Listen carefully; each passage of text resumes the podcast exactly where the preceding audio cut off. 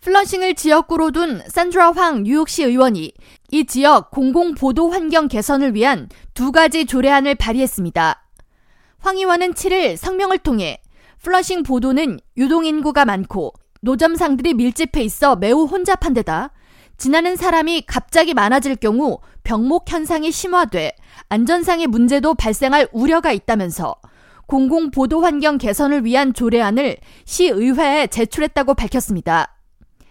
산드라 황 의원이 발의한 첫 번째 조례안 인트로 1272는 소매상들의 노점 판매 시 교통국으로부터 정차대 면허 발급을 반드시 받도록 해야 한다는 규정과 함께 시 교통국은 정차대 면허 발급 혹은 갱신을 하기 전에 현장 방문을 꼭 수행토록 의무화하는 내용을 골자로 합니다.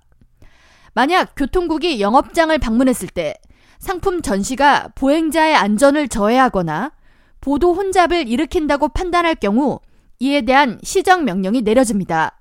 황 의원은 해당 조례안에는 보행자의 경로를 10피트 이상 좁히는 경우 혹은 영구 구조물 등으로부터 10피트 이내에 구부정한 가판대를 설치한 경우 모두 보행자 장애물로 간주된다는 내용이 포함됐다면서 기타 보행자의 안전을 저해하는 가판대의 위치나 정도 등은 교통국이 직접 현장에 나가 판단하게 될 것이라고 설명했습니다. 플러싱 보도 환경 개선을 위해 황 의원이 발의한 두 번째 조례안 인트로 1271은 음식 가판대 등에서 숯불 사용을 금하는 내용을 담고 있습니다.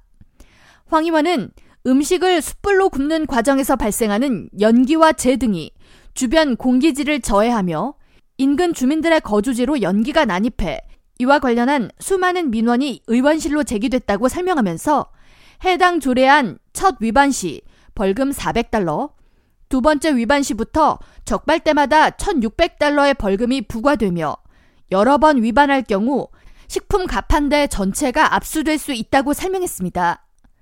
산드라 황 의원은 이번에 발의된 두 가지 조례안은 플러싱을 걸어 다니는 노인 및 영유아 등을 포함해 모든 주민의 안전 그리고 쾌적한 이동을 위해 꼭 필요한 사항이라고 강조하면서 노점 판매로 사업을 이어가는 소상공인들은 전체 주민들의 삶의 질 개선을 위해 규정된 사항을 잘 지켜주길 바란다고 당부했습니다.